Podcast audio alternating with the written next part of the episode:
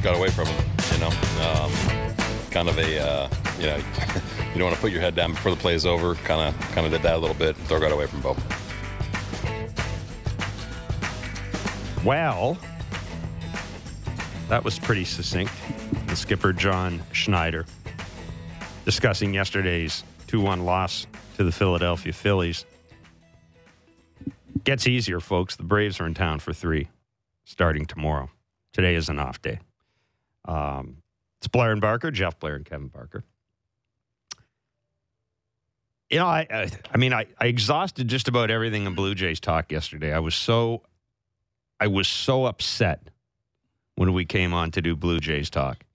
Uh, losing a game on a throwing error by Bo Bichette, his first error since I think April 8th. Uh, I mean, a play that. Now let's just say let's just say that the Bryce Harper.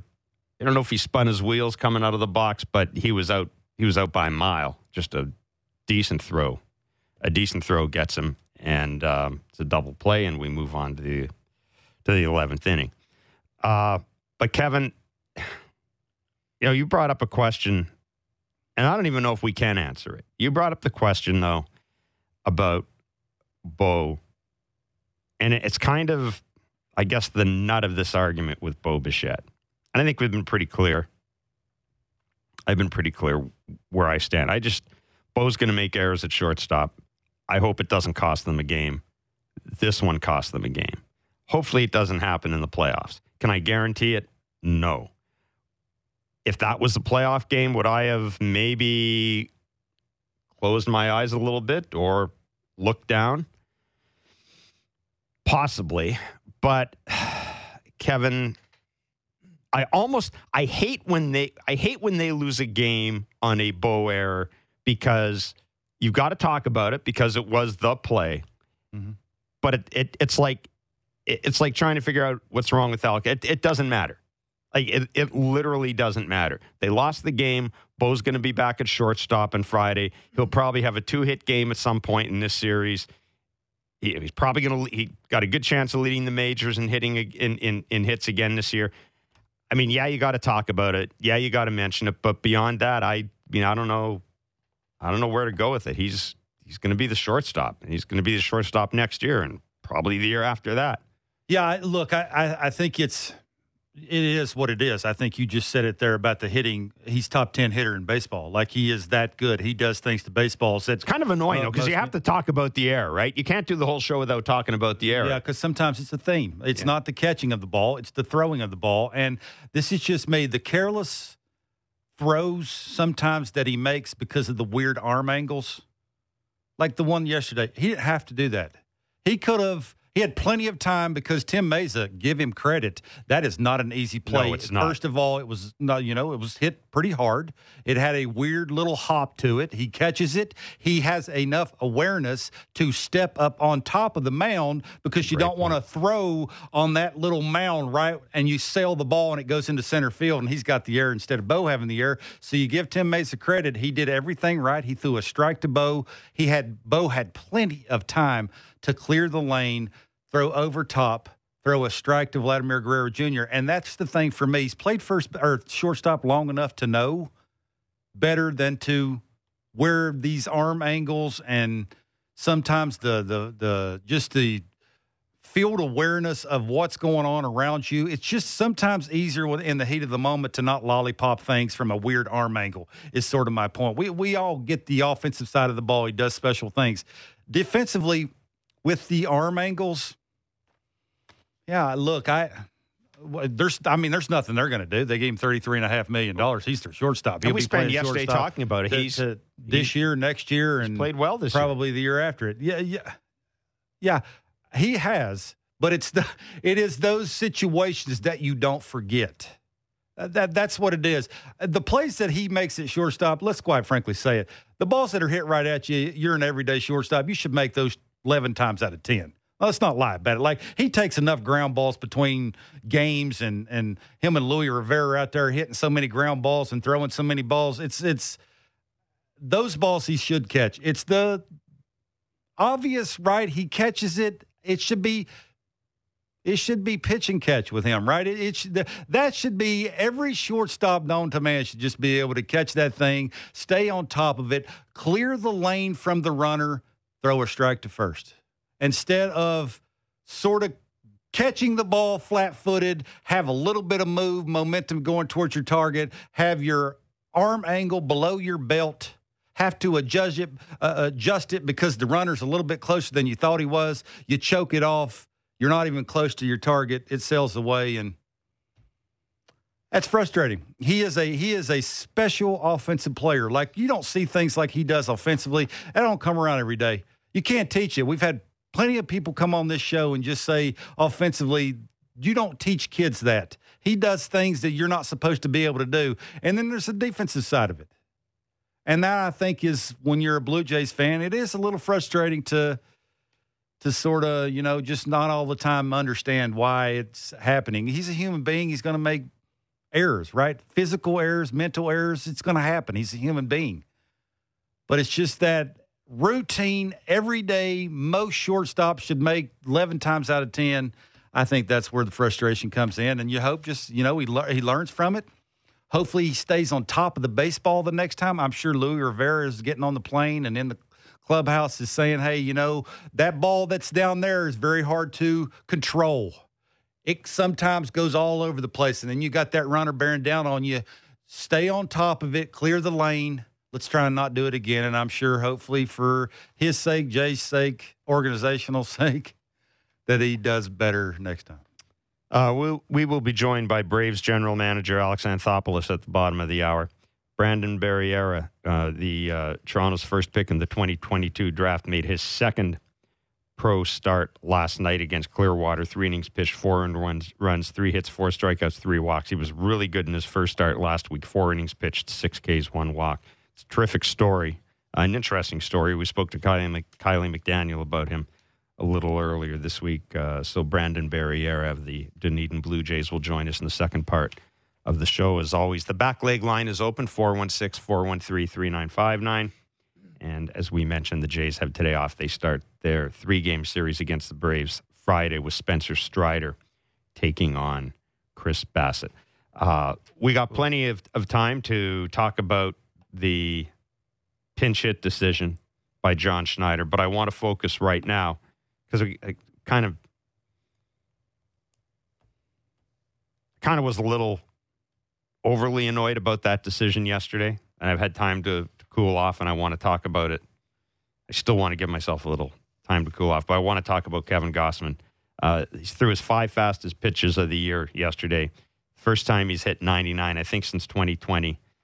Two pitches at 99. The fourth inning against Kyle Schwarber, terrific at bat, four pitches, 97 plus. Of course, the splitter was was devastating. And Kevin, you've talked about this. For the splitter to be good, he needs to have 97 in the tank. He just does. And we saw that yesterday on an extra day. His next start will be with extra rest as well because of the off day today. Um, he's not going to have a, a lot of starts the rest of the year with the extra day. You know, I'm, you yeah. may at this point you may want to bake that. Yeah, I'm in, not. I'm not sure that's. I'm, I'm, not. That's the obvious thing that you would you don't point think at. That was, I don't think that's okay. What explain I, what you think well, the difference uh, was. Look, I was talking to Caleb Joseph off the yesterday when I was when I was seeing the 95s and 97s, I saw 99 one time, and he's caught him. He's caught Gausman. And, and I and I said, "What? Tell me the difference. Is there something mechanical that I'm not seeing that maybe is the reason?" And he told me, and it was really good. He said, "You got to remember, he hasn't been in the big leagues five years." with 500 innings. He's this is his 12th season. He's pushing 1,400 innings. He's an old dude. He's thrown a lot. Thrown a lot. Occasionally, it's going to look 91. Occasionally, it's going to be 92. Early in the season, he's going to have to pitch instead of throwing it by people. Which he talked about. So, what start was it where we noticed the velocity was down, and he said that that was Kansas City. It was he said intentional. It was the, he said it was the weather. The weather, but he was also. And yeah, I, I kind of bought that because I just kind of bought that. I, okay. think he's. I think he's a smart guy. I think he's been around a long time. That's my point. Is, and I think that's Caleb's point. Is that you got to remember that I talk about him a lot just because we're spoiled. Like we see he's, him when he's elite, like he was yesterday. You can't hit it. He got two pitches. I know two pitches. Uh, he dominated that lineup. And that lineup, if you notice, is pretty good. That's a- like they're pretty good. that's really And he lineup. dominates them with two pitches. And I think that's sort of what we need to remember is he's been around a long time. 12 years is a long time. This is Mm-hmm. 12th season. 1,400 innings, a lot of innings. Occasionally it's not going to be 95, 97. Would you love it all the time? Absolutely. So that's why I think every, you know, it's easy to just point the finger, give him the extra day. I even said, I think that, I said that off the air that, you know, that might be the blueprint to see, to get the maximum Kevin Gausman that you want to get come playoff time. Sure. But I'm not sure that's what it is. I think we've seen him have the extra day before. It's been 92, 93, right? I, don't, I just don't. I just don't think that's it. I- if- For whatever reason, you know, maybe his body's not feeling right. The finish is not there. Uh, you know, the rhythm and timing that it takes. You know, his toe tap. There's more of them now. Might tell you he's feeling a little bit more frisky. His timing's getting better with that. Maybe that's sort of like his trigger. I talk hitting triggers all the time. And when you don't have one, you sort of start and stop. You're trying to gain momentum. That might be where the momentum was lost, right? So there's a lot of things. I'm sure the five days full rest doesn't hurt. You give him a little mental day to Yeah. just sort of, you know, I'm feeling frisky now. Like I get the extra day of massages. I, whatever it is, his routine is. Maybe he's got that little extra day, and that's why he's got the extra gear. But you see, when he does have the extra gear, He's unhittable. He like he had unhittable. 19 called strikes, which is a lot, right? That'll tell you the thing's got the extra gear. That'll tell you it's outer third. That'll tell you it's a little up off the plate. Those are competitive. When we see 91s, you can let that travel a little bit more. He had 15 swing and misses, eight of those off the split finger, five of those are off the fastball. He only had three or two three ball counts, which is excellent for a guy that has two pitches. I one of- continue to one go of which back is, to out- that. is, is going to be out of the zone. Uh, well, yeah, well, those are again the 19 called strikes. 13 of those on our fastballs. He threw enough split fingers to get you honest enough that you think you have to swing at both of them, and then he would sprinkle in a couple of sliders. Which, if I'm facing him, you want to throw me a slider, I'm gonna tip my hat to you because I can't cover that Yeah. split finger, and then the 96, 97 when he does have it. It that's that's excellent stuff, right? When you go up from you know over two and a half miles an hour on your fastball because you know the Phillies were thinking the same thing that everybody else is thinking. Okay, this thing's 90, 93 and a half. What? what? What's the velocity going? Now all of a sudden, I got a decent chance of laying off the split finger down because I can let that travel uh, just a little bit more. Let's think about trying to push this thing to left field. Now all of a sudden, his first pitch was 97, 98, and you're thinking, holy. Yeah, so it's that is the big difference, right? And now it's just going to be interesting to see how the organization as a whole, we talk about that, right? This might be the blueprint. I'm not saying that's the reason why, but maybe it had a little something to do with it. And this is a conversation back and forth between Maybe whoever's making decisions when it comes to that. Yeah. Kevin Gausman, It's hard Pete with this Walker, run of John games, though. Schneider. After- like it's after I'm sure it's not going to happen the 30 games in the 31 days. Like you're not going to be able to do it now. But I'm talking stretch run, getting the 95s to 99s from Kevin Gausman because that's when he's elite. He's not good. He's elite, and maybe this is sort of a little bit blueprint. Hopefully, for their sake, it is. Oh, we have to talk about the pinch hit appearance in the tenth inning.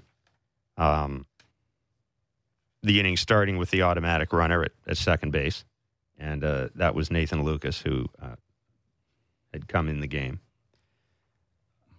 You know, uh, Danny Jansen struck out. Santiago Espinal struck out. And I know people are saying bunt, bunt, bunt, bunt the guy over to scoring position. I, I really do ma- maintain, and I don't think this is rocket science, and I think I'm on pretty safe ground. But Kevin, and this is why I love the ghost runner or whatever you want to call it. The man, I kind of prefer Manfred Man to be honest. It's why I like this rule because on the road, I think you play for two. I don't think you play for one. I think you play for two on the road. It's different at home. At I home, mean, that's a runner on second base. Danny Jansen, you know, right now couldn't hit water if he fell out of a boat. No, and you're- so and- you could throw it against the wall with what they've been seeing. Now, Danny Jansen, can he bunt? Mhm. I mean, you're you're trying to bunt high octane velocity. It's not wouldn't be the easiest thing to do, but it's the No, you got the, Craig Kimbrel. It's the mound. it's the just the opportunity to make it easier for the guy standing on the on deck circle, no matter who that would be. Right. to try and not have to always get a hit to drive a run in. That that is the one thing you got to ask yourself. And sometimes you go outside the norm, right? I'm I'm I'm not saying you bunt him, but boy, it would be a hard decision not to. Really? I Oh, think it- Danny, Jan- has Danny Jansen been any good I just offensively? I, I just I, I think it's an I think it's an easy call. You don't play for one run on the road. I I just, I, I just don't think you do. I think Wow. you play for two. Um, now you know, and again, luck plays into this. You've talked about this, right? Luck plays into it a lot of times in extra innings because of where you are in the order. Mm-hmm. Now, to me, if I'm the Blue Jays, I'm managing that inning to try to get Bo Bichette to the plate. It's captain obvious, but I'm managing that inning to try to get Bo Bichette to the plate. Now, here's the issue I had. Danny Jansen strikes out. Santiago Espinal strikes out. And for whatever reason, Sa- Santiago Espinal's not a great, not a great bunter anyhow. So now you've got Kevin Kiermaier coming up. Well, he wouldn't plate. bunt anyway with one out. So No, wouldn't want no. Santiago Espinal. No, but now you've got Kevin Kiermaier coming up to the plate. Um, he's been in a, he's been pretty good lately. He's a lefty bat. You got Craig Kimbrel on the mound. Um, he's got speed. There's a chance of the ball's put in play that Kevin Kiermaier can can get to first base, and you keep the inning going. And here comes Bo. Mhm. John Schneider decided to pinch hit with Alejandro Kirk, who, and, and John Schneider, John Schneider's response afterwards was, "Well, we were playing for contact," and indeed, he got contact. He got five three, which you and I could have predicted. I mean, Alejandro Kirk right now is the king of rollovers. I mean, he just is, and I have. It's the second game where I've really got to question the decision. And I questioned it at the time. I questioned it with a George Springer carting his IV bag up to the plate on Tuesday night. That's a little easier sell though out. with who's on the mound. I don't see. I don't think it, is. n- no. I- If you're well, if you're going to sell one of the two situations, that No, would be the one. Kevin, the guy is sick. The guy can't play. Uh, look, the guy you- can't play. He you didn't, play you didn't, yesterday. You didn't, you didn't know that when he walked to the plate. You knew that after he took the three swings, but I- you didn't. You didn't know that. That- That's my point. Is you can You sell you can sell George Springer coming to the plate. You can't sell Alejandro Anyhow. Kirk coming to the plate. Is my point. yeah. Anyhow, Well, you can sell one of the two. That's so what they're trying to do. he- Here's the thing. Here's I'm the- not saying I'd have done it, Here- Here's but the I'm thing, saying though. one of the two. You yeah, can I don't sell want to to litigate the whole. You, Dalton Varsho and Kevin Kiermaier are everyday players. Absolutely, no question. They're everyday players. And if No you're going to get to where you want to go, guess what? Varsho's going to have to get a big hit against a hard throwing lefty, and Kevin Kiermaier's got to have. I'm sorry, he's got to have that at bat. And the the other part of this that really annoys me is now you take your best defensive center fielder out. You're already you can't use George Springer. He didn't even come in for defense. So now I'm looking at an outfield of Lukes Varsho and uh, Whit Merrifield. See, yeah, I see. I don't have an issue with the defensive side of it. That, look, they're they're good enough route runners. They're they're going to catch balls they should, they should catch. It's the who's hitting. That, that who cares about who's playing defense? all right. Who cares? Like, I- well, I defense cost you the game. Yeah, Kevin. I don't. Defense cost not, you the game. Not the outfield defense. defense cost you the game. you you're tr- you're talking about. You're not. You're not arguing about who's standing in the outfield. I, you're what I'm arguing saying is, about who's what, I, hitting. what I'm saying is Kiermaier. there was no. A manager's job is to maximize his team's opportunity to win. That does not maximize the opportunity on any level. Obviously, on John, John, any level. John either knows something we don't, sees something we're not seeing. For him to be making this move, it's it's. I'm not saying that I would have made it. There's no chance. Uh, Kiermaier's had a better season so far offen- offensively than Kirk has. There's no question. There's no, and he what Kevin does is put pressure on defenses, and we've seen in the bottom of the tenth what that does to defenses. Right? You put pressure. Bryce Harper might have fallen coming out of the box, but he putting pressure. Bo knew probably that he needed to be a little quicker with that. That's beside the point. I'm just it's it is a it is a head scratcher the last couple of days on on why they're pinch hitting people for who they're pinch hitting for. That doesn't make a ton of thing. sense to Here's us. Here's the thing, though. Sometimes the right move doesn't always work out. It seems like they're overthinking it. Right. Sometimes the right move doesn't From always work out. And in. I just assume that when you make a move like that, you know, look, John Schneider's not trying to deliberately lose the game. He's trying to win the game. John Schneider's a smart guy, so he didn't have a brain cramp. Uh, you know, John Schneider has way more information at his hands than we do. So I assume all this stuff. I assume Yep. good intentions, superior knowledge, all this stuff. No question. Optics but of the whole man, thing there, there has to You're be some there's got to be some deep, dark, secret thing about that decision that we just that we just don't see. And you lose the DH. I mean, which is irrelevant. You lose the DH, but Game be over before that on- comes around again. On anyway. no level, on no level, on no level have you maximized your opportunity to win that. I don't think that's I what they were caring about. They weren't caring about who's playing in the outfield because they had, they have confidence in all That's three fine, of those guys, you- and they don't care about losing their Kevin, DH. It's about that thing of and John saying that they wanted contact Oh. is a very odd They got contact thing to say. I mean, they got under- contact. I'm, that's what I'm Five saying. three. That's what I'm saying. Predictable. That's what I'm saying. So it is. I will give you. It is. Those are all fair arguments to Man, oh man, why, a, why are they? You know the the Varsho thing with the Springer thing. Yeah. I mean, that dude's hitting in the three hole for you. He's been raking, starting to make changes and giving you a competitive at bat, and one guy's sick. That I'm doesn't about- make a ton of sense. I'm about the, done with Alejandro Kirk. And then the honest. Kirky thing. Well, it's early, boy. You're you're you're jumping ship quick. Well, it is early. Alejandro it is Kirk. early, and we thought, listen, Boy, hey, we getting- came on after that that game he had against the Mariners, and we thought, oh, the swing is faster, and yeah, it looks like the old Kirky. You know, again, I, I I I will say this, and I will continue to say it. When you are good one season, the khakis all of a sudden pay a ton of attention to you, trying to figure how, how, out how to get you out. He is hitting. He is hitting 194 versus a breaking ball. You noticed all them rollovers. What are they? Breaking balls Breaking away. balls. That that's the point. Is right. Is you and now it's up to Alejandro Kirk to make adjustments. He is not a guy that gets good rotation with his lower half. He just ain't. He's that guy. If you notice, every time he makes contact, his back foot does not rotate. If I'm a pitching coach, if I'm a khaki, if I'm a pitcher, I'm thinking force him to rotate. What do I do? Throw him a breaking ball down and away. What are they doing? Throwing him breaking balls down and away. That's the thing, right? Is this is separates the the good big leaguers from the borderline great big leaguers is how quickly they make adjustments. You have to make them. The league's adjusted to Kirky. So the I don't want to hear any more about the spring training. He didn't have one. We're too far into the season for that to matter anymore. You can take a bazillion swings in the cage. You can go before the game. They can crank that machine up that they got to 170 miles an hour to get the foot down and get better rotation. So that's no longer going to be, that's not a conversation, at least for me anymore. So now it's up to him to make some adjustments. And if you're going into these games, Jeff, that they're about to go into with the Yankees, the Braves, the Orioles, if you look at the Blue Jays, you better get one of the two catchers going offensively. And George Springer, I I mean, I, if he's if he's healthy enough to to play, they better figure out something. He he's going to have to start getting He some played in. Pittsburgh. That's the point. Is like first of all, you need to get healthy physically. Nobody wants you to go out there hurt, sick, whatever it is you are. But when you are back, he's one of the key pieces that needs to get going, right? To help out a little. and I'm not I'm not going to look at the standings because it's way too early to look at the standings, but I'm going to look at the standings. Tampa Bay 29 and 9.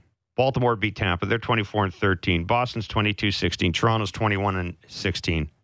And uh, the Yankees are 21 and 17. God, that division. Crazy. Um, but we kept saying, well, wait until the Rays run into tough teams. Well, they've played 19 games against teams that are 500 or better, Winning's a habit, which is the same as the Blue now. Jays. Baltimore, That's- well, that's habit. Baltimore had an easy schedule. Baltimore's schedule was easy. Wait till they wait till their schedule gets tougher. Well, they've played 18 games against teams over 500, just one less than the Blue Jays. Boston, they've played 29 games against teams over 500. They played 10 games more against teams over 500 than your Blue Jays, Mr. Barker. And the Yankees have played 23 games against teams over. The the Jays have had the what? Second easiest schedule so far? And it gets really tough. And and that's all I'm saying. The 12 and 13 on the road, 10 and 9 against teams that are 500 or better. It's early. It's uh, May 11th. And I don't look at the standings.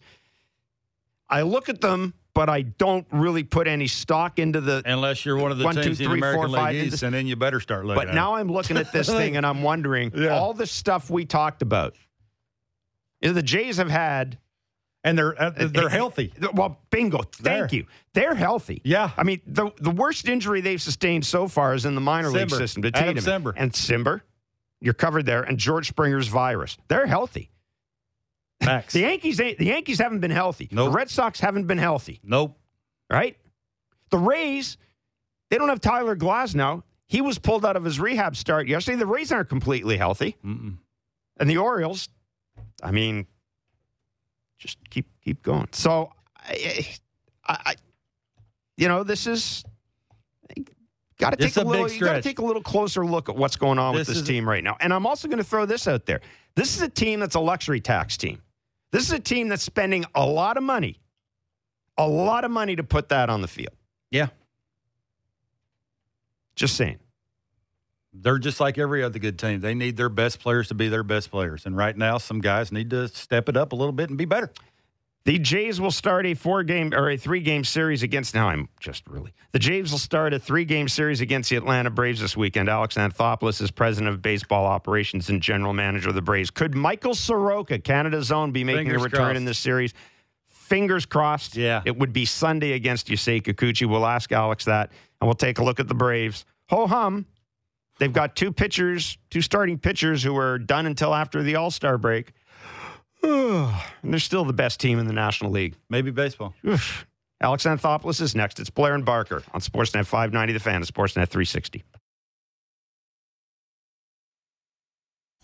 Big opinions and in depth conversations covering the Leafs, Jays, Raptors, and the NFL. The JD Bunkis Podcast. Subscribe and download the show on Apple, Spotify, or wherever you get your podcasts.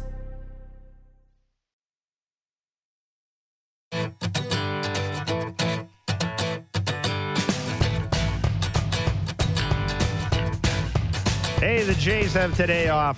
They will entertain the Atlanta Braves. the three game series starting tomorrow. Spencer Strider against Chris Oh, Bassitt. That's going to be a lot of fun.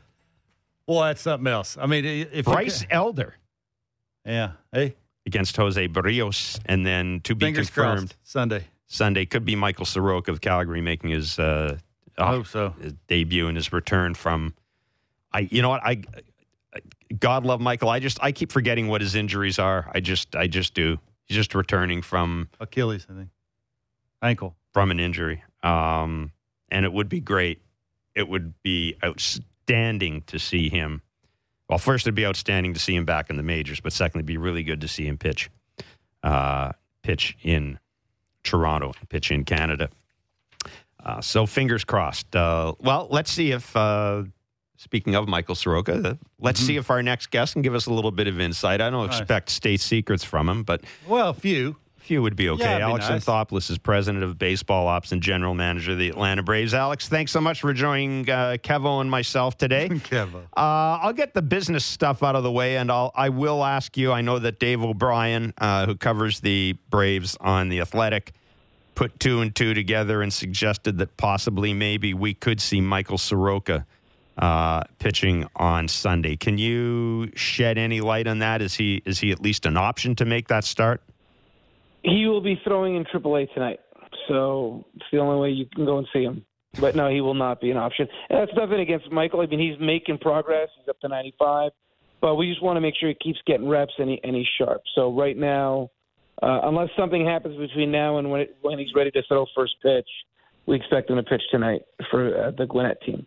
You've got, uh, and I mean, you, obviously you know this. I mean, you've got two fifths, I think, of your rotation on the on the IL. Um, uh, not due back until I, I do believe after the All Star break or around there, and yet the team keeps winning. You know, Charlie Morton gives you, I mean, a Charlie Morton performance. Uh, What is it about this this team, Alex? Because you know, it, that's there aren't a lot of teams that could afford to lose the starting pitchers. And Max Fried, I mean, a Cy Young candidate. There's not a lot of teams that could afford to lose guys like that and not miss a beat. Yeah, it's been. Uh, I mean, it's, we're about to find out, really. You know, because we just lost Max, and you know, like you said, he was second in Cy Young last year, and then Kyle Wright won 21 games for us. And those guys, you know, beyond just the performance, they logged a ton of innings. I mean, they took the ball. They made 30 starts. they, you know, you know, you, you realize more than ever now, just guys that can log innings. There's just such value to that in so many ways. Uh, saving your bullpen over the course of 162. Now you get to the postseason, and all that stuff goes out the window, and you're looking for for performance. But uh, look, it's going to be a challenge. Uh, I I'd be lying to you if I told you I was feeling good about it. But you know, we have these e- each year. I remember uh, when I was in Toronto and Stroman blew out his uh, his knee in um, spring training. You know, and we, um, you know, you just I I I basically took an hour. I went for a drive along the water, and then I came back, and I'm like, all right, we just got to deal with it. And we've had so many challenges over the years I've been here. This is year six for me here, and you just kind of you don't feel sorry for yourself. You don't react. You're like, all right, next, what? How are we going to deal with it? And you find a way to get through it. But there's no doubt to lose two of those guys, you know, th- those ones are really tough to replace in the innings. And but we found a way in the past, and hopefully we can keep the train rolling. Alex, I heard Chipper Jones talk about Spencer Strider saying that if I had to face guys like that all the time, I'd hit 200. Now I laughed, I chuckled because he's a Hall of Famer. But tell me why Spencer's so good. Man, he is. Uh, you know, I've never signed a, a starter, you know, with less than a year of service um, before as a GM, and people asked me at the time, you know, it's really I'd say that for when we signed Harris and when we signed Acuna. Um, you know, we've signed other players, but you know, really those guys specifically, I've never seen anything like him before. Just total package.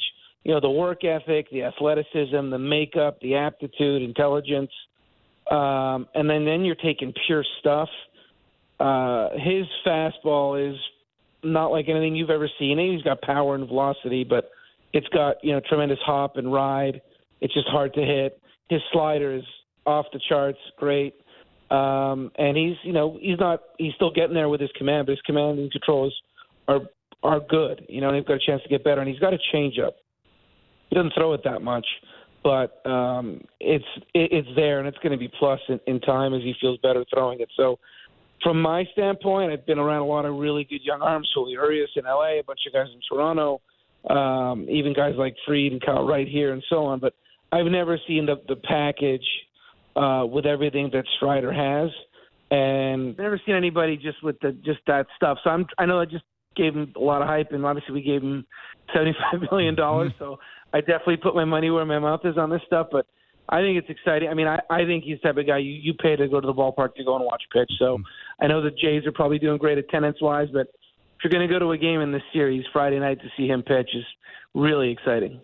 Well, it's also going to be exciting because Ronald Acuna is is uh, is going to be in town, and Alex, he's something else. I mean, I, I know a lot of national, a lot of national writers, uh, a lot of national commentators. They mention him and Rickey Henderson in the same breath. Now, you know, Rickey is obviously Rickey's Rickey, but he he might be the if he can stay healthy, he might be the closest thing we've seen to peak Rickey Henderson.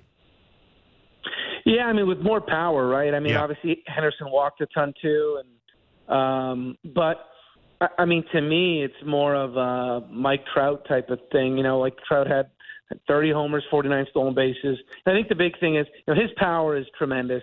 He gives you a good at bats. He'll draw his walks and so on. Um, yeah, I think I think he's still leading the league in stolen bases, or he's right up there. But you know, a year ago, and he was still banged up and getting through stuff. His caught stealing percentage was not good. He just his, his success rate of stolen bases was not good. I think he was 29 of 40, and that's something that we've talked to him about. And I think he's only been caught twice, mm-hmm. uh, if I have it correct. And he's just been smarter about it. And he's very fast. He's got tremendous tools. Um, he also plays an outstanding right field. He's got a cannon for an arm. It's an accurate arm too. So I mean, to me, it's. Uh, I was around in L.A. when Cody Bellinger came up and he took the world by storm, and uh, Corey Seager when he came up, and for me, you know, Acuna was the best I've ever seen, best young player I'd, I'd ever seen. So, same thing. We gave him a hundred million dollar contract with. He hadn't had a year in the game yet, so um, and he's playing at a really high level. and He's playing really, really well. But it's total package right now. I'm surprised he hasn't won a Gold Glove. I think this is certainly going to be the year that we're going to see that. Um, what do you think about you know you know Jeff? Obviously, you watched him a lot, and I did too. Guys, you know the arm strength of Vlad Guerrero, but he's got accuracy on top of that, and then mm-hmm. on base skills and stolen bases and power. Uh, the home run he hit last night was ridiculous, 470 feet. Uh, he's exciting. So yeah, I would say it's it's a good time to come watch some pretty exciting young players. Alex, I want to put you on the spot just a little bit. Tell, tell me in your mind who you think's for your team's gotten off to the better start, Matt Olson or Sean Murphy? Sean Sean Murphy, and that's not to take anything away from Matt Olson, but I think you know if you're into war and things like that, I think actually Murphy's ahead of Acuna. So uh, look, we like Sean Murphy a lot. We gave up a lot of players. We gave him a big contract, seventy three million bucks, and and we're excited to get him. And he's been even even more than we expected. You know, people have asked me, "What are you surprised by? What are you? What did you find out about him that you didn't know? This and that." I'd say his on base skills are a little better than I expected. Um, great defender, great thrower it reminds me a lot of you know when we were in Toronto and we had you know no disrespect to J.P. Arencibia and Dioner Navarro, but when we signed Martin and you saw him just basically guys could not run on him at all and just you know, the fact that he could get outs just with his arm when guys did run on him and it was amazing to watch. And seeing a guy like Sean back there uh one the blocking's outstanding the receiving's outstanding guys love throwing to him which is so important uh, the, the, obviously, his throwing's been great, but from an offensive standpoint, he's been incredible. He's got a thousand OPS, and it's not one of those OPSs where you're like, ah, it's a little bit of luck and yeah. balls are falling in and so on. He's hitting everything hard. He doesn't get cheated at the plate. Again, Matt's been great too. He's got a nine nine hundred OPS, Gold Glove defense, and so on. But Sean Murphy, you would say right now, is right there with. The, I mean, I would say not knowing the other guys, Acuna and Sean Murphy are right there for MVP through the first, you know, six weeks of the year. Wow. You know, one of the things Joe Torre used to say when he was talking about the, the Yankees teams is eh, every it, turnover is not a bad thing. Now, sometimes it's forced on you. Guys leave as a free agent. Sometimes you force it or you create it by making a trade. And and now that you've been in Atlanta for six years, uh, you know you've had a World Series, you've had postseason run, all that stuff. It, is is that something you buy into as well, Alex? That it is good to have a little bit of turnover every year to freshen things up, to bring new eyes in. Uh, you know, maybe to give guys who've had a chance, who haven't had a chance of winning before, to win. You know, I don't know that I'd go so far that say it's a good thing. It's definitely in my mind, and it's definitely something. That, and you know, the reason it's in my mind is, and I've I've said this many times. I I never got to work with them, and I didn't grow up following them, but you know, Pat Gillick's probably the guy I admire the most in in the game. And uh, even though as a Montreal Expos fan, I wasn't, a, you know, I wasn't following his career and so on. I just, I think once I got that job in Toronto and started to appreciate what he had accomplished, and just his background in scouting, yeah, I just anything, anytime I had a chance to talk to him or spend time with him or read about him, I'd be pretty excited to do it. He used to talk about it a lot. He felt like, I remember reading some things where he talked about turning over 20% of the team, right? So you're looking at about five guys a year, and um, I think there's something to that. I think I think it can get stale. I think just maybe you don't want to do it for the sake of doing it. You right. These Braves teams that won 14 divisions in a row, and a lot of the group was stayed together. Or like you talked about that that New York team, a lot of that core was still there. So I think there's something to it. Um, I do think you do sometimes need to maybe change change it up. Look, a lot of times you have to do it just from a payroll standpoint. The roster starts getting more expensive. We're definitely in that boat where all our young players, where they made the minimum five years ago at this time, they're all starting to make a lot more money, which is what you want because they're well, and they're guys that have become core core guys for you. But I do think it's pretty important to keep things fresh and uh, to make sure you get the right mix. And look, even from a quality of life standpoint, I like being around a good group of guys and a good team, and I think fans can connect with that as well. Without giving away state secrets, is there a time in a season, at least early, where you start evaluating players? In what sense? You mean like trade like, or? Well, no, like uh, say say a player on the bubble, hundred at bats, how many starts? Like, is there a time where you start going? We've given this guy enough at bats. We've given him enough starts. Is there a number, or do you just sort of play it out? Now, twenty five and twelve would help, obviously, to give a little bit longer leash. But is there a time in the season, at least early, where you start going? You know, that breaking ball is really giving him trouble. Maybe we need to adjust. Yeah, look, I'd say this. I mean, I'd be lying if I told you how we always make sure we give it a. I mean, you're really evaluating daily, and look, we ride the roller coaster. We're not doing media interviews and telling everybody how we feel, but sure, you're in the manager's office after games or the next day, and we're all reacting to games and so on. And that's why you have a group, and sometimes you balance out, and you you know you might think certain things. You can get very emotional at times early. Um, but I'd say really sometimes it's a continuation of spring training. Let's say someone just makes the team in spring training, but you had concerns and you weren't sure if they were going to make it, and you say, you know what, let's give this guy the benefit of the doubt. and the concerns you had in spring bleed over into the season, you might make a move quick. You know, we've done that in the past. Guys out of options, let's carry him. Um, you know, a guy that you need who's more important, you're probably going to give that guy more leash. Um, guy that's done it in the past, you certainly. But I really think it comes down to are you seeing certain things where let's say a guy's stuff is really down Mm-hmm. and you're like, look, we're going to lose games, it's going to be impacted. You might just make a move early. Um, or if you feel like, hey, you know, the, the swing is there, the ability is there, the decision making is there, or contact, let's stick with them and so on. So it's an evolving thing. Uh, Look, ideally, you give guys time, especially in the bull, bullpen, because it's easy to react. Uh, but you are trying to put it all together. How do they look? How are they swinging? How's their stuff look?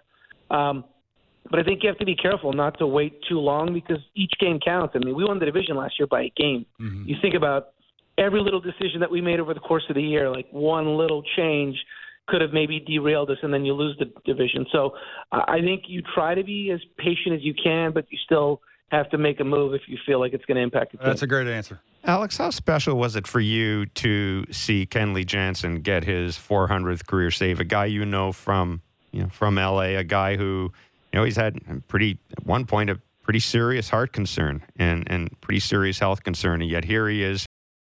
look, I'm ha- happy for him. I got to know him in LA. He led the NL in saves for us last year. He did a great job. I, I'm exceptionally impressed with his velocity right now. Like you said, 98, 99 at the end. I mean, the fact that after so many innings and so many years, um, and like you said, the stuff with the heart. I mean, it's he's had it from time to time, but it's seems like it's every four or five years, and it's a two week IL stint. Um, but if you look at his career, what's incredible is, you know, I don't want to you know, jinx him or anything. He's never had any health issues ever, really, from an arm standpoint. You think of all the innings, and you think about how hard it is. I thought about it actually this morning, just when there's a lot of talk in the media about him getting 400 saves. How hard it is to just year in and year. And I see it sometimes with our relievers or guys that go up and down in performance. And you think of how hard that role is because you're expected to be perfect and be successful every single time. You know, the game's on the line and so on. It's such a tough job. We take it for granted. And you know, the guys that can do it as long as he has and maintain that role, maintain his stuff, and he throws strikes, he's durable. Um, it's so rare, and I think you know I, I don't know that he still gets the the accolades that he deserves, but for me, he's definitely going to end up in the Hall of Fame. The fact he's getting better is incredible to see. Alex, thanks very much for your time. Thanks Great for your stuff. patience with the phone. Again, uh, keep it going. And uh, are you going to be in Toronto this weekend? No, you know what? Normally in the past I've come because we'd be playing middle of the week, so it's easier to kind of sneak, sneak away. But when it's on, when it's over over the weekend, it's more challenging because our kids, our kids are ten and twelve, and they have Right. a ton of activities, and to not be there for those would be tough. So I'll watch from home, and uh, I'll end up back in Toronto at some point during the summer after the All Star break. Awesome. Great. Thanks, Alex. Be well. Thank you. Okay, guys, see you. Hey, Alex Anthopoulos, president of baseball operations and general manager with the Atlanta Braves. Yeah, the Kenley Jansen thing It is, is. It's tremendous. is cool. It is. But think about that, and and Alex is right. That that the 400 career saves, the pressure situations you're under to you know the first that, person I thought of? big markets. Jordan who- Romano. Yeah. How, how the expectations every single time out about the slider and we, the way we talk about him and why you throwing it so much and, the expectations and look on he that dude. saving games. It's too. crazy. He Like saving it, games for the Dodgers. Absolutely. So it's not that that you know that ninth inning's not for everybody. I think is what Alex is trying to say. Yeah, 98, that's the extra gear. That's, you know, veteran guy. What are you looking for? It- you know, it's sort of like Kevin Gausman. You know, what occasionally you need to see it. I was very intrigued by what he said. Don't wait too long to make moves early in the season. Yeah.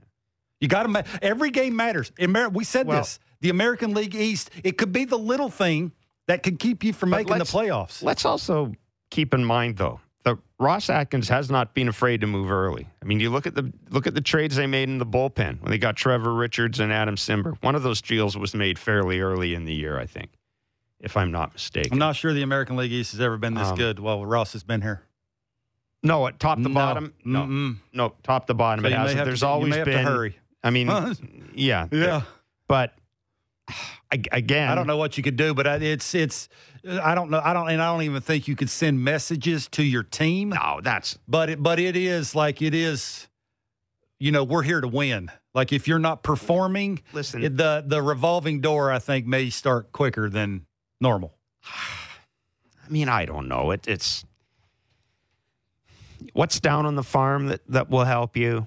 Um, you know, That's I know I. I read an interview with Alex actually to, prepping for this interview, and one of the things he said is they're still kind of at the stage where you like to think that your answers are internal. Uh, you know, I don't know. I mean, They're 25 and 12 too. Remember that. It's Yeah. easier for them to let it go a little longer. Well, yeah, Yeah. A- and it's also, um, yeah, it it is, and they've also And they've are they, playing they've great. also been helped, frankly, by the fact that the Mets have imploded and have had had health issues, and the Phillies have been kind of up and down. Mm-hmm. The Marlins are in second place. The Marlins do not lose one run games, and they got a dude who's almost hitting four hundred. But Mm-hmm. I, I don't I don't know. The, the thing with the Jays is I don't think anything is easily correctable. And, and what I mean by that is I have no idea what's going on with Alek Manoah. You're not going to bring in another starting No, pitcher to knock Alek Manoah out of the rotation. your You're just anyway. not. You're not. You- You're kind of married to Kirk and Jansen as You your are. catchers. You Yeah. gave up Moreno. You're kind of married to Kirk and Springer Jansen you as your to have. catchers. He's got to pick it up, right? Springer is around for the rest of long. probably the rest of certainly the rest of this front office's lifetime. I would think Mm-hmm, George Springer's around. Bo's your shortstop. You ain't changing that. You know, realistically, if you look at this team, where could you make a change? Eighth inning oh, guy. Eighth inning guy in second base. Mm, yep. Other than that, you're you're not doing any better than the third baseman you have. Again, you're not you're not going to be able to add a starting pitcher. So it seems to me the two areas are second base and the bullpen. And you know, I don't. I'm not going to make excuses for Santiago Espinal, but you made a point earlier in the year, like. Santiago Espinal needs to see an extended run. You need to see him play 10 games in a row at second base, I think. But guess what? happen. It's not going to happen. Because Whit doing well. Merrifield. And, and- yeah. Good but for you- him. Good for Whit. Oh, hell yeah. No, I- Absolutely. but what I'm saying is, I do kind of feel sorry for Santiago I. Espinal. He's a good kid. And, and because of the situation he's been in. It's not his fault. That's not John Schneider's fault. You know whose fault it is? It's Whit Merrifield's fault because he's taking the ball and run with it. Fault's a strong word. But Well, yeah, but you I'm know what I mean. I'm with yeah. you. I'm with you. So I, again, I, I, I look at this, and the team's been healthy. Uh, they're not, you know, they're not scrimping at the corners to save money. They're not, uh, you know, filling in with a bunch of four A guys making the minimum at different spots. I mean, kind is what it is. Yeah. kind is what it is, and um, you know, it, it's. Uh, there just there, there there are some concerns in that I would like to you look at the reasons this team has gotten off to the start it's gotten off to and it's hard to find excuses for him. Like I can look at the Yankees and go, "Okay, I you got some excuses there. No Stanton, your Mhm. pitchers are hurt." Yeah. Red Tampa- Sox. Red Sox? Mm-hmm. Who the hell's pitching for you? Yeah, you got excuses. Oh, and by the way, you, you lost Xander Bogaerts Yeah. in the offseason. Mm-hmm. So, yeah, it, it's just look, it's it's May 10th, it's May 11th, and nobody's out eliminated or anything like that. But I I, I would suggest that this team has had a fairly easy schedule, and and I don't know the home games or, or the road games to start the year are a thing, but shouldn't be that much of a thing. They've had a fairly easy schedule. They're healthy, and they're not cutting corners in any area. So.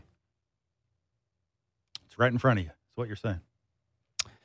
The back leg line is open 416 413 3959. We will get to the back leg line. We will have Blue Jays trivia, your chance to win Blue Jays tickets. And at 1130, Brandon Barriera, the Jays first round pick in the 2022 draft, 23rd overall. He's made two professional appearances for the Dunedin Blue Jays. It's an interesting story. This is the kid, we talked to Kiley McDaniel about this.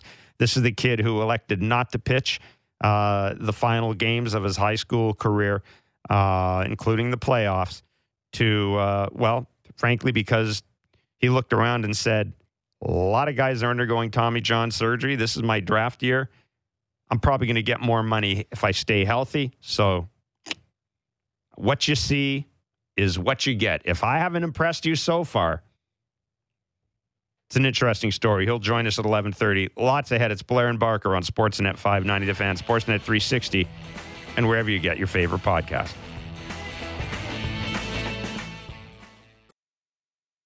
breaking down the biggest stories in Toronto sports. The Fan Morning Show with Ailish Forfar and Justin Cuthbert. Subscribe and download the show on Apple, Spotify, or wherever you get your podcasts.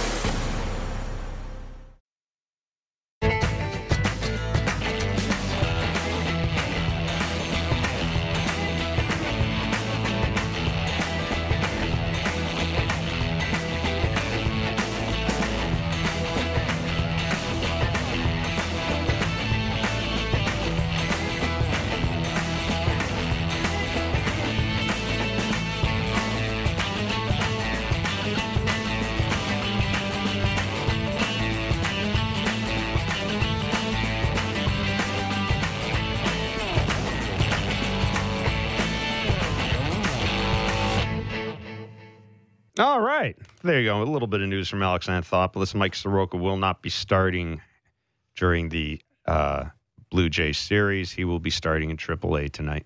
Said he liked his velo though. They did like his velo 95.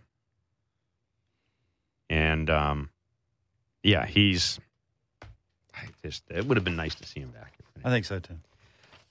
Brandon Barriera will join us at 11:30. He's the Jays' first pick in the 2022 draft. Got an interesting story. He's made two professional starts, and uh, we will chat uh, with Brandon later on. But as I promised,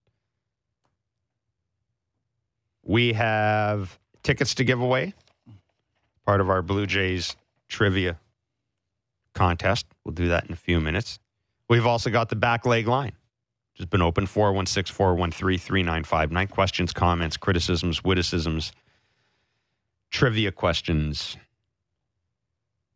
I for would not Kevin answer. Barker. Uh, you'll call up that line and uh, you will hear Mr. Barker's lovely voice Mm, and you will leave a voice note. And if we like it, not we. well, If Mark likes it. if Mark Boffo, our producer, likes it, we play it. go. Uh, again, please, uh, please leave your name and location So we can say hi. so we can say hi. Exactly. I like to know where you're calling from. Sure. I don't be scared. We suspiciously had a guy from my hometown last week with the same first name as me.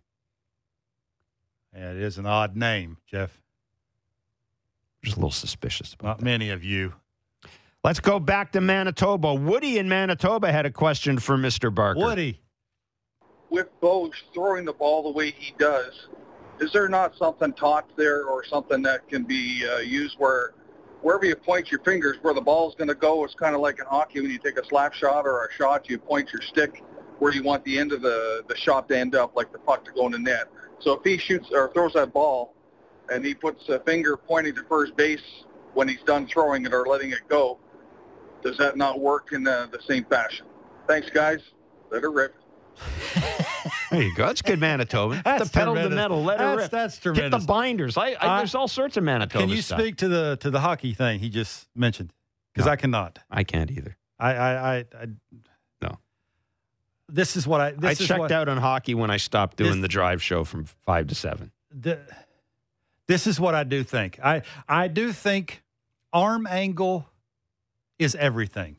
Grip, Yeah, is- said that. grip, grip is obviously for me the most important thing. Seems like they've corrected that by he's getting the grip all the time now, at least from what I've seen.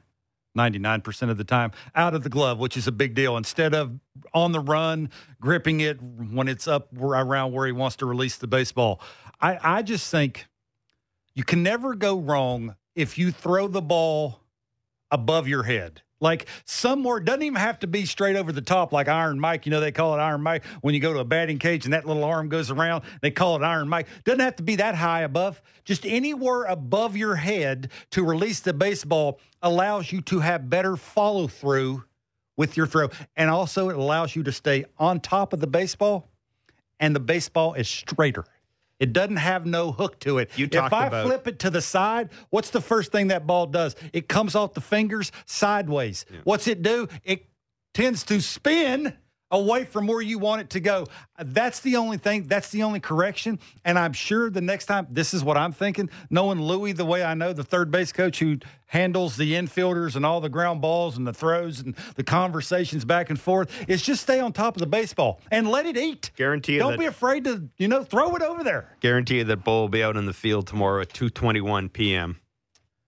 working on it. Yeah, I think he's worked on that. I know, but I think he's. I think he's be, I mean, worked on safe that. bet. He's going. It's just a careless throw, right? That that's that's and it just it happened at a really bad time, especially when your pitcher, who let's quite frankly say it like it is, pitchers are not always the greatest of defenders. Who did a tremendous job of catching it, worked up the mountain so it's level, so now I can be on the same plane as where I want to throw the baseball through a BB strike to Bo, and then it just went because of the arm angle. So hopefully we never see it again. first error since April I, that's, I, I'm just saying I- because everybody. I, people seem to think I- that he's made like a thousand errors this year. it's not that. You know it's not that. Yeah, it is. It is not. It is. It's just not. It is. It is. It's part of it. No, it happened in the tenth inning. It was a walk off. That's why. It's part That's of it, why though. people It's are part having of the it, though. conversation. Part of it. You're expected to stay on top of the baseball and throw it to the first baseman. That's Part what of you're it. expected to do. You weren't in no hurry. It's not like you were in a hurry to get it over there. You had plenty of time because your pitcher did everything right. It's part of it. So hopefully we don't see it again because he is a tremendous player. And and you know, quite frankly, we all want to root for him. I know I do because of the way he hits. It's just That's it. he's a terrific player. I mean, he he's not he's not. Tr- you're a Blue Jays fan. He's not. He's not one of your pressing issues. He's just not. Trust me, he's not. Close your eyes. No name in Toronto. Let's hear your question. Good question, Woody. Hey guys, great show. I'm an avid listener. Just wanted to talk to you guys about the Blue Jays. Do you think now, uh, looking back at the trade for Moreno, do you think we maybe we made a mistake and that maybe we should have kept Moreno and traded Kirk? Because from the bat to ball skills, I think after a year or two, Moreno probably would have came out ahead overall. And looking at how Kirk's batting this season and how it is, maybe Moreno would have been the better option to keep, especially for the long term. So your thoughts on that trade and looking back at it now, what do you guys think? Can I I raise my hand and ask a question? Did, Yes. you, did we ever think that other teams didn't want Kirk?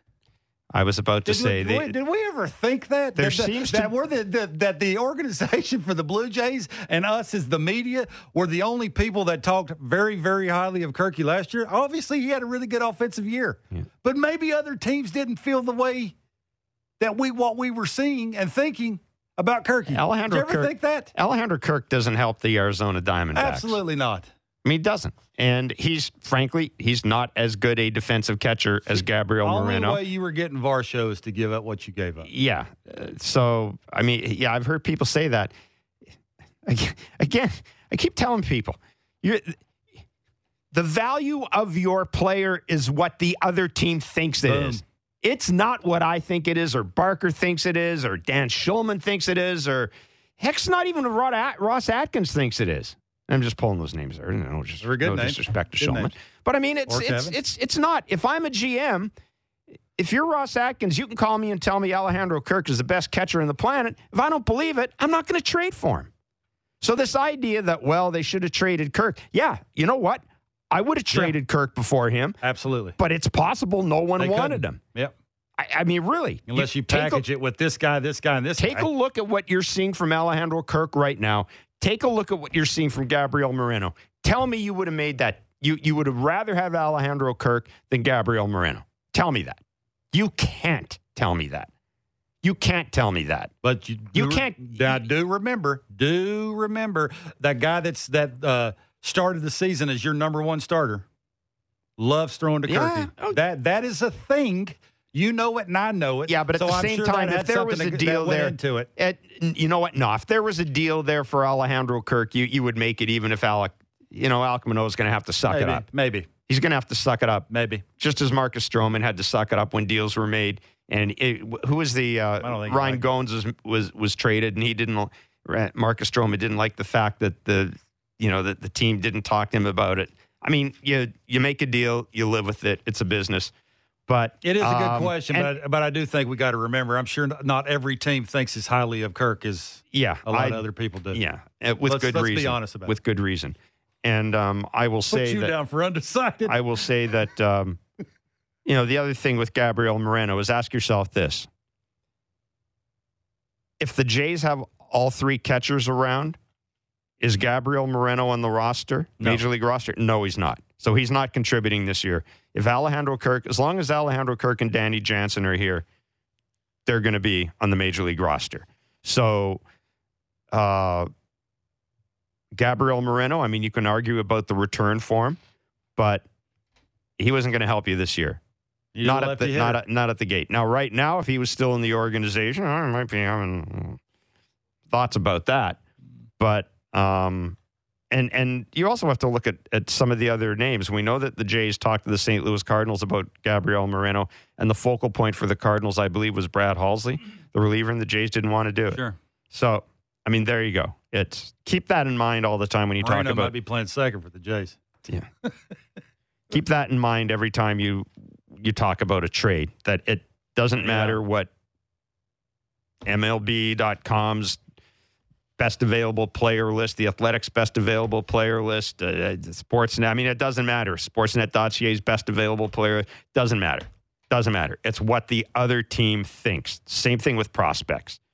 I don't care who your number one and two and three prospects are. I may like your number five prospect better because my analytics dudes and my scouts say he's better than your number two prospect. So if we're going to talk trade, maybe I want the second best, second highest rated pitcher in your organization compared to the top There you go. rated pitcher in the organization. Nailed that, Jeff. Jim and Hamilton. Jim.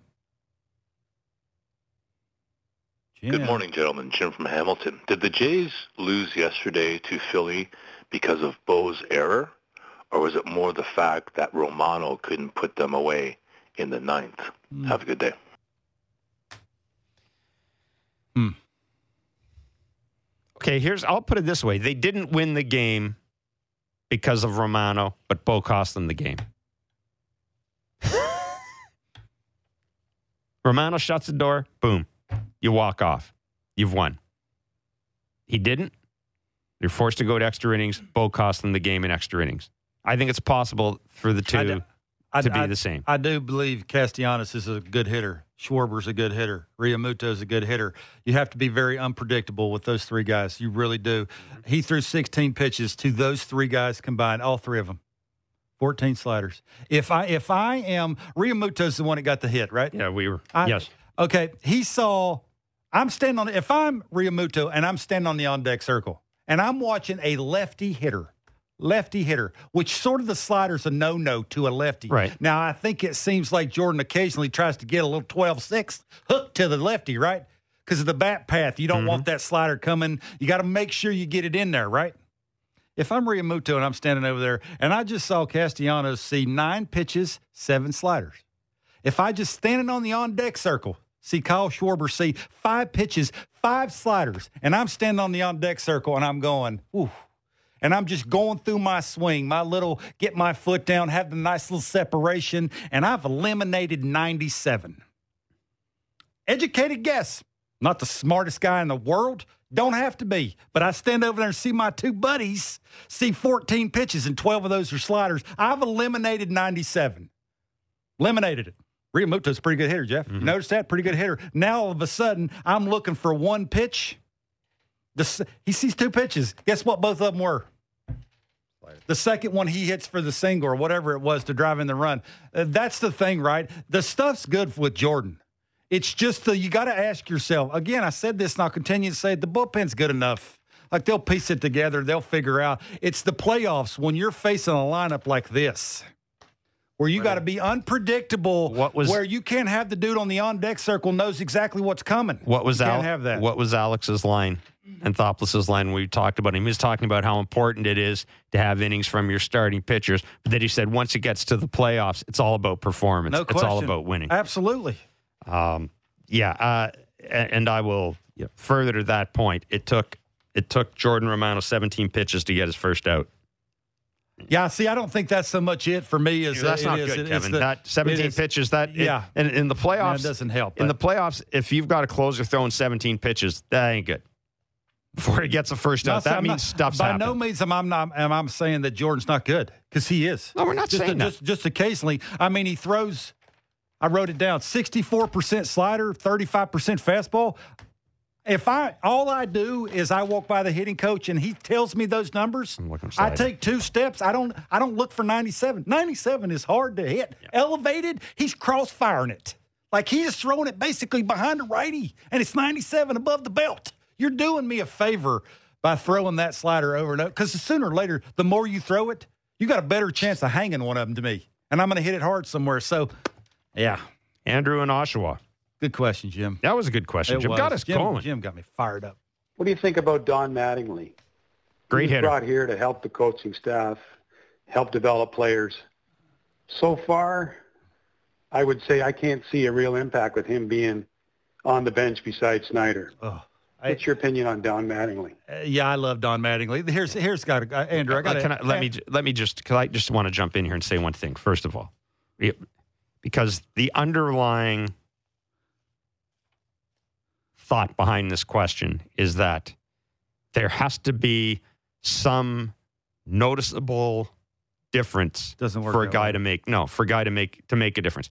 This isn't football. He's not. You haven't hired a a new offensive coordinator to work with the head coach, right? That that's it's not how it manifests itself. It's same hitting coaches as you had last year. Yes, you got Don Mattingly's voice, but yeah, I mean, what did you expect? Is Don Mattingly suddenly suddenly is Don Mattingly going to make Alek Manoah throw find a slider? I, I don't know. Is he going to? You know, we just we have to. I think when people talk about a Don Mattingly's influence in the team, they're talking about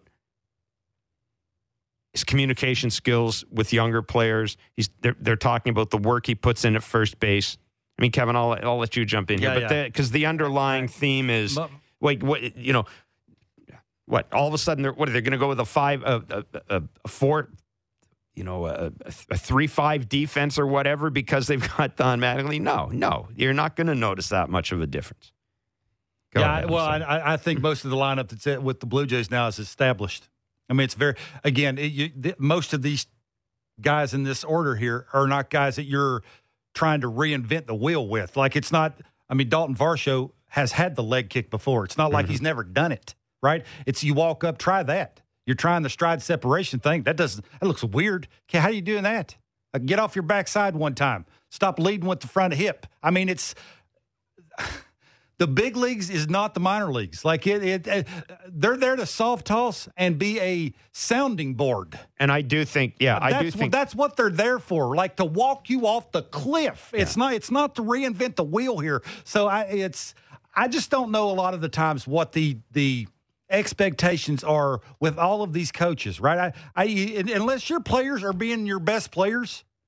I I've said this and I'll continue to say this to you. Like to win baseball games, you have to have good players doing good player things. If they're not, they're going to make you look like you're a bad coach or a bad manager because of that reason. I think Don Mattingly's there to be a sounding board. He is for- absolutely. Vladimir Guerrero Jr., Dalton Varsho, because Dalton's left-handed. I had someone also point Like- something else out that I thought was kind of interesting about Don Mattingly. I'd love to give the person credit, but I probably shouldn't. He said, uh, What do you think Don Mattingly's ultimate career aspiration would be? I said, I don't know. I've never talked to him. The guy said, I bet he wants to manage the Yankees. Well, makes sense. He's a great Yankee. Sure. And he said, What better way to train or what better way to prepare for managing the Yankees than seeing the AL East from inside the Toronto Blue Jays? Just saying. Now, it might be a little bit of a conspiracy. I don't think it's a conspiracy theory thing. I think there's a reason that there's a reason Don Mattingly's here and there's a reason the Jays got him here. But it was it was an interesting conversation. But again, he's here to he's here to he's here to help John Schneider, I think mostly during games. done. Hey, I'm, I'm hey. thinking of doing this. Yeah, yeah. When do I take that starter out again? Yeah. How's he feel? How's he look to you? You've seen a bunch of That's- them. that's Does what he he look is. good? How's the slider look? Fastball command good? What do you think? Because that let's be honest. Good teams should have enough no brainers. The Blue Jays don't, but they do have three guys that they're going to rely on all the time, plus Tim Mayza. And as so far you as got it- guys you can go to. It's when you take the starter out. That's what Donnie Baseball's here for. At And least as- for me, anyway. as far as influence goes, something you've pointed out. When you are a player, you don't want to talk to your manager. It's generally not a good thing when the manager is No. talking to you, unless he's asking you how's the family going, et cetera, et cetera. You talk to your coaches, It's- and and the guy. If you think back to all you read and heard about spring training, the guy whose name kept coming up was Victor Martinez. Victor Sure. Martinez, because he was there to be a hitting consultant. Yep. Matt Chapman was with him. Bo Bichette was with him. Santiago Espinal was joined at the hips with him. So we need to be. eh, You can't view baseball and baseball coaching the way you view other sports. My friend Mr. Barker, you could put Barker. I could have given you. I could have put you on a team with seven Hall of Fame hitting coaches. You did. Well, I, You I was had, on you had with one. yeah. But you know what? With all due respect to you, Yeah. that wasn't. If you couldn't hit the curve, you couldn't hit the curve. No. I mean, you couldn't. I, and What he was selling, I wasn't buying. exactly. Let's be honest about it. That that's the one thing, right? It's very individual. Even though his name is Donnie Baseball, he still has to be selling it the right way, and it's how you handle the 0 for 15s. I think he said that when he came over to the Blue. Jays. Is that's why I want to be here, a sounding board for when these guys, because I've struggled a ton. I know what it takes to go through it, get out of it quicker, so we can win more games because of it. I think that for me is. You know, and you can say it's been working. I mean, a couple of hmm. guys are struggling, but those couple of guys, do you expect them to be struggling? Maybe not Springer. But if I told you Kirky was going to get off to a slow start, would you believe me? Danny Jansen get off to a slow start, would you believe me? You I had- would. when I when I covered the Expos, I had one Expo player tell me Tommy Harper was their hitting coach, much beloved, and he said to me, and this was like two months into the season, he said, "You know how I know I'm having a good season?" And I said, "No, how?" He said, "Tommy's hardly spoken to me this There year. go. I love the man, but he's hardly spoken to me." David and Bolton. Last question. David. just looking at the past 10 games, we are 3 and 7, and those three were, were against the struggling Pirates. So as you look at the upcoming schedule of about 30 games against really tough teams, would you be surprised if the Jays are playing 500 baseball and last in the division? Just curious. Thank you, guys. Bye. I wouldn't be surprised if the Jays are four or five games over 500 and last in the division. Yeah. I think the East is that good? I think the East is that good. No question. I think the East is that good. But, I mean, on, the, I don't- I but on the flip side of it, would you be shocked if the Jays were 500 after this little stretch? Say, say, say if I told you, okay, well, well, let's break this down. We got, we got a Now couple. they're nine to three at home. We too. got a couple. We got a couple Yeah. minutes here. Okay, they got one, two, three, four, five, six, seven, eight, nine. They got ten games at home. That's three Atlanta, four Yankees, three against the Orioles. I'd be. They, you'd be shocked to go four and six in this. Not shocked. No. If they go five hundred, you happy? Yep. This is what I'm saying is you got to ask yourself what you're seeing so far, just as a whole with their team. You got to. We've talked about this, like the Astros separator was. Now they weren't in the East last year. The 15 and two run. And I'll ask you again, from what you've seen the first however many games they played, the Blue Jays right now. Would you be shocked if they went on a 15 and two run? I'd be. I. Yes. There's that's that's that's the thing is right. It's is we're looking. We I think are happy and looking at this team like they we think this is a great team. Could be a great team. This is going to. The I'm 15 and afraid. run might be tough though. This could very well come down to the general managers. This division. Yeah. Everybody. like Alex can't wait too long everybody is going to have to make a move or moves or moves. whether you want to or not. Yep. I'm with you. Makes a lot of sense. Uh, we've been giving you a chance to win Blue Jays tickets all season long here in Blair and Barker, whether you listen on the radio or on our podcast. All you have to do is text the correct answer to our daily baseball trivia question, and the number is 590 590. Yesterday's question and answer was The Toronto Blue Jays hired former Astros GM James Click as vice president baseball strategy after he won the World Series in 2022. Who was the GM in Houston before Click, and who took over as GM there after Click's departure? The answer was Jeff Luhnow was there before Click, Click and Dana Brown uh, is the new general manager of the Houston Astros, formerly a member of Alex Anthopoulos' front office. Today's question is to win tickets to see the Jays and Astros down at the Rogers Center on June 8th. Huh. All right. This pitcher won the Cy Young Award in his first season with Houston and has a son who currently plays for a team Oh. in the NL East. Again, this pitcher won the Cy Young Award in his first season with Houston and has a son who currently plays for a team in the NL East. Text the answer to 590 590 for your shot to win. See rules at sportsnet.ca slash 590. It's a good question. That's an all right Make you question. think a little. It's, all, it's an all right question. The uh, Jeff Luhnow and Dana Brown question. I mean, that was Googling to find an answer. Yeah, yeah. But uh, there you go. This pitcher won the Cy Young Award in his first season with Houston. He's a son who currently plays for a team in the NL East. You could win tickets to see the Jays and Astros at the Rogers Center on June 8th. Text the answer to 590 590 for your shot to, to win. See rules at sportsnet.ca slash 590. Brandon Barriera was the Jays' first pick in the 2022 draft, 23rd overall. There's an interesting backstory there. He's made two pro starts, the most recent last night. He'll join us next. It's Blair and Barker on Sportsnet 590 The Fan, Sportsnet 360, and wherever you get your favorite podcast. Everything you need to know about all things Raptors. The Raptor Show with Will Lou. Subscribe and download the show on Apple, Spotify, or wherever you get your podcasts.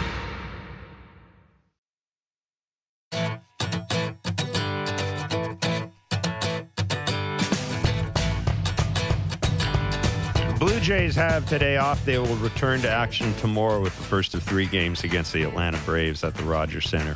I'd be hiding my phone today if I was on the team. Off days? Bad stuff happens on off days. Well, when you're like 25th, 26 guys on your the- team. you know that. The Bad things happen. You know that. If when you're going to send me down, you're going to hunt for me, buddy. Good luck finding me. You're gonna have to find me anyhow. Yeah. uh, Friday, series starts. Spencer Strider takes on Chris Bassitt. Alex Anthopoulos just telling us a little earlier that Mike Soroka will not be pitching for the Braves on Sunday, as had been rumored. The Braves are kind of in a world of hurt right, right now with their starting pitching, although you wouldn't know it by looking at their record. Um, last night in uh, Brandon's second start, three innings pitched, four earned runs, three hits, four strikeouts, three walks. His first start, and that was against Clearwater against the Phillies. His first start was four innings, no earned runs, no hits, one walk, six strikeouts. Brandon, thanks so much for uh, your patience. Thanks for rejoining us. Get used to it because you're going to Oh, be yeah. doing a ton of interviews in your No career, and question. sometimes. Sometimes this stuff happens. So uh, you were you were you were you were answering a question about sort of whether or not there was a difference being Brandon Barriera, professional pitcher, compared to Brandon Barriera, guy trying to get drafted. No, I mean, I go out there every day and play pay, play the game like it's my last. You know, I just just want to go out there, enjoy and uh, enjoy and have the uh, opportunity to put my my team in the uh, in a chance to win every ball game. Brandon, give me a scouting report of you. Somebody that doesn't know you. Tell me what you do well, you think. Um, you know, I command command the strike the strike zone very very well and uh, throw four pitches and comfortable with throwing them whenever, wherever. Uh, you know, attack hitters with all four pitches and you know just the kind of bulldog mentality when I get out there. Now, Brandon, uh, your your backstory is kind of interesting as well. We had Kiley McDaniel on uh, earlier this week, and he had, had done a story on you when you were in high school and sort of the decision you made in the senior year, your senior year at, at American Heritage. Uh, and and and it was we kind of started talking about it how how it was interesting because you are seeing a lot of college football players kind of do the same thing, right? Not wanting to risk injury, not wanting to hurt their standings going into the draft. So a lot of them will just, you know, they'll they'll go to the combine, but they'll skip a lot of the private workouts and essentially say to the teams, "Hey, look, you you guys have been following me probably for two or three years at this point. Um, I am what I am. There's there's a lot to like here, and I, I'm just wondering if you could walk us through your thought process there and tell us a little bit about that story because it it, it really is it's it's ballsy, frankly, and Yeah. and it's also intriguing. Mm-hmm. Yeah, no, hundred percent. Um, it was a decision that took a, you know, not it wasn't a one day decision that I made. You know, I was thinking about it for months, and you know, just kind of talking to my family, talking over with my uh, my now agent. You know, just going over and going through the pros and cons, and you know, I felt like I did everything that I needed to do. I put myself in a good a good spot, like you said. You know, these guys have been watching me and everybody else in high school baseball or college baseball, guys that are in the draft for the past, you know, two or three years now, and you know. I felt like I put myself in a good position that past summer, uh, the summer leading up to my senior year, and then, you know, did what I needed to do in my senior season. And you know, I can't felt I felt like uh, I showed what I needed to show, and didn't really want to risk anything more. You know, especially with a lot of the top guys, and especially pitching guys going down with, you know, Tommy John surgeries or you know tearing their labrum, stuff like that. You know, I didn't I didn't saw a common common denominator happening, and I, I you know I just rather avoid it and you know put myself in the best opportunity to uh, come and win ball win ball games for the club that would choose me. Brandon, yeah, you sound like you're very mentally strong. I, I, I played baseball in high school. I, I, there's no way I could have done that. Like I, there's, I wasn't mentally strong enough to go. Okay, I trust, you know, what I've shown enough that they're going to buy in, and then I'm going to go where I ultimately want to go. Are you mentally that strong to be able to do that? Yeah, I would like to think that I am. You know, it's just going back in years and years of me just, you know, taking the time and dedicating these past 18 years to, you know, make this dream come true, you know, and it's just, it's one of those things where it was a hard decision, of course, you know, like I'm a, I'm a competitor. I love to compete, but the end of the day, I got to do what's best for myself and what's best in my interest. When did it become obvious to you that the Blue Jays had interest in you and that they were they were okay with that decision? Because it, the, it's kind of an interesting story, given that you know it's it's it's kind of similar to to Bo Bichette in that uh, as as Dante, his father, told us, you know, Bo's got his own way of doing things. He had his own, you know, his own way of doing things mechanically as a hitter when he was in high school, and they kind of said to teams, "Hey, you know, one thing you need to know is." Bo is Bo, and he's going to do this. And if you're not comfortable with it, well, frankly, you probably shouldn't shouldn't think of drafting him. And as Dante said, credit the Blue Jays for being open. Did you find the Blue Jays open to this whole thing right from the get go? That they were like, "Hey, that's fine. Whatever you whatever you want to do."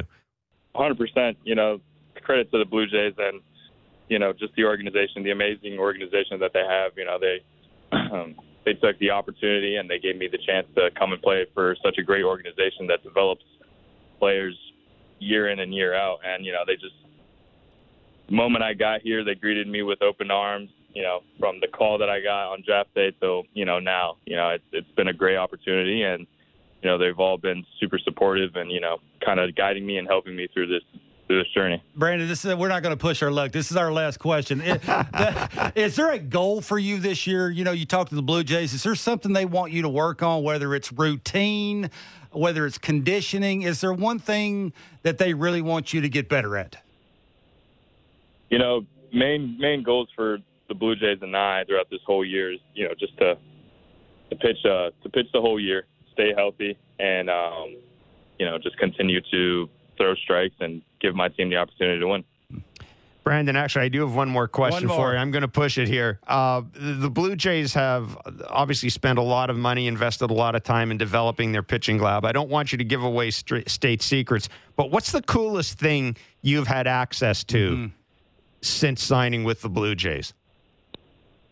definitely the pitching lab that we have in our in our facility. It's just, uh, I mean, not I don't know if I can say too much, but you know, it's just a just a little room that has a bunch of cameras and a bunch of metrics that we you could sit there and literally watch all day. You know, from pitch by pitch. You know, see how how well your pitches move. Um, you know, the velocity, the metrics, all that stuff, and it's it's it's great just to know.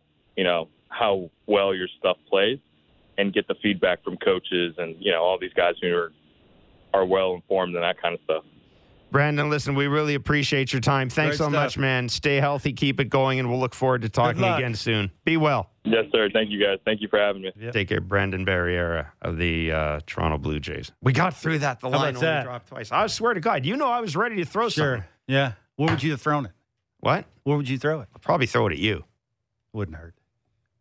Protein shake in there. This, what is this? That's not a protein shake. So why are you shaking it? Well, I mean, That's it's a good question. Why are you shaking But it? it's then? not you a shake it a lot. Well, well, there's something in there, but it's not a protein shake. Oh, it's not. What is it? What? It's just- nothing nefarious. It's just it's. Something that you I got to work shake. with you every day. If I if I need a little something, I need a little something. You know what I mean? And then I got phone line worse. today. I could have, Oh, uh, you yeah, know. was- then I got was- the phone line thing good. happening. Wasn't good. I mean, Boy, you know. I, I would. I wonder every time I hear these guys talk about the lab, if that would have made me a better player. Hitter, I, player, I don't think so. Like running the bases, baseball IQ, I, I I take pride in enough of that that I think I was good enough when it comes to that part of it to be an everyday big leaguer. That's just me saying that. Other people may have thought differently. Offensively, I wonder if I would just went in that lab and stood and and you know, you know it, re, it recreated whatever it was Put doing little, to me. put a little cap on you, I'm tinfoil sure. cap. I'm sure. I'm sure it does something of that nature Mm-hmm. to you to get the best out of you that you can possibly be. Would it have worked? I often wonder. It's like a.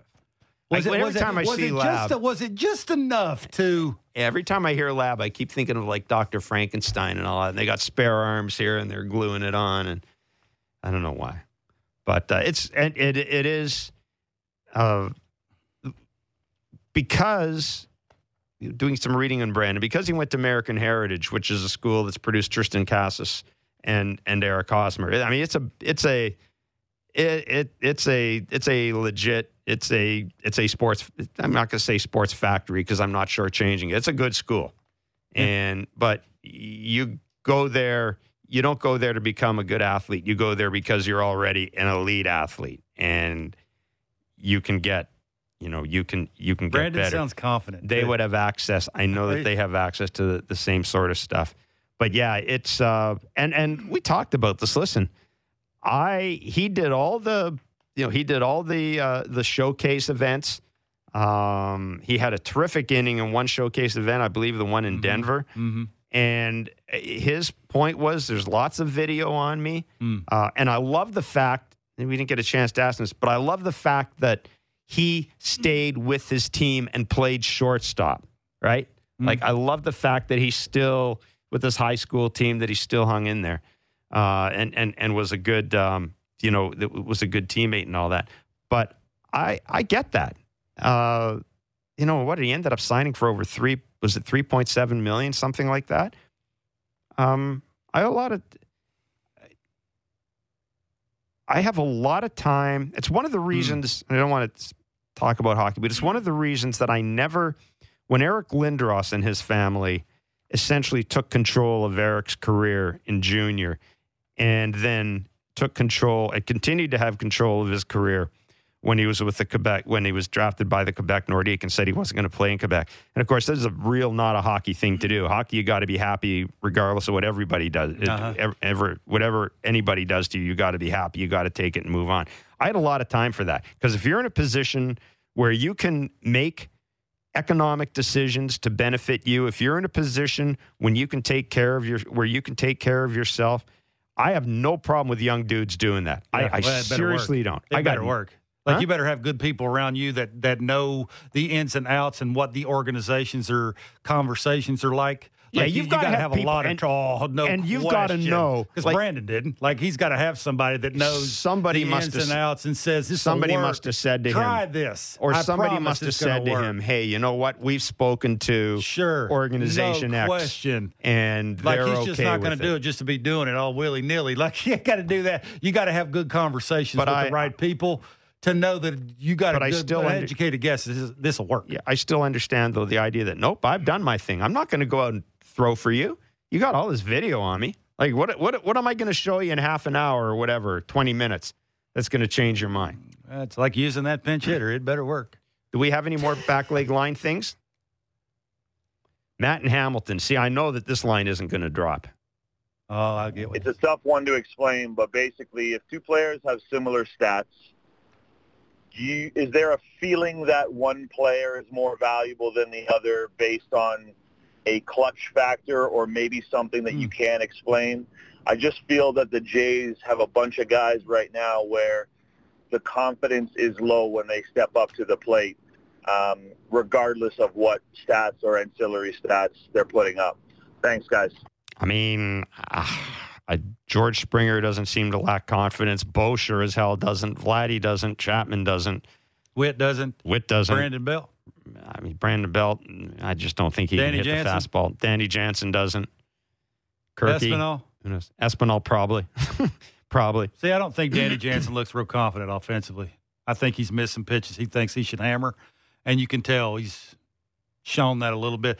Look, he's not a great hitter. Yeah, but the Uh, whole uh, but the, the question about sort of trying to quantify clutch and all that. I mean, Kevin, you talk about run producers. I mean, okay. I'll ask Um, you a question. Well, the the last I can't a game, quantify- other, other than Bo Bichette, I think there's a lot of luck in clutch. I do too. I think there's a lot of luck in clutch. But I think you can earn. I think you can. so I think you can make your own luck sometimes. your question is what? Sorry, I did. You, it, Other than Bo Bichette, who else would you want up when it matters the most? right now, Right now, today.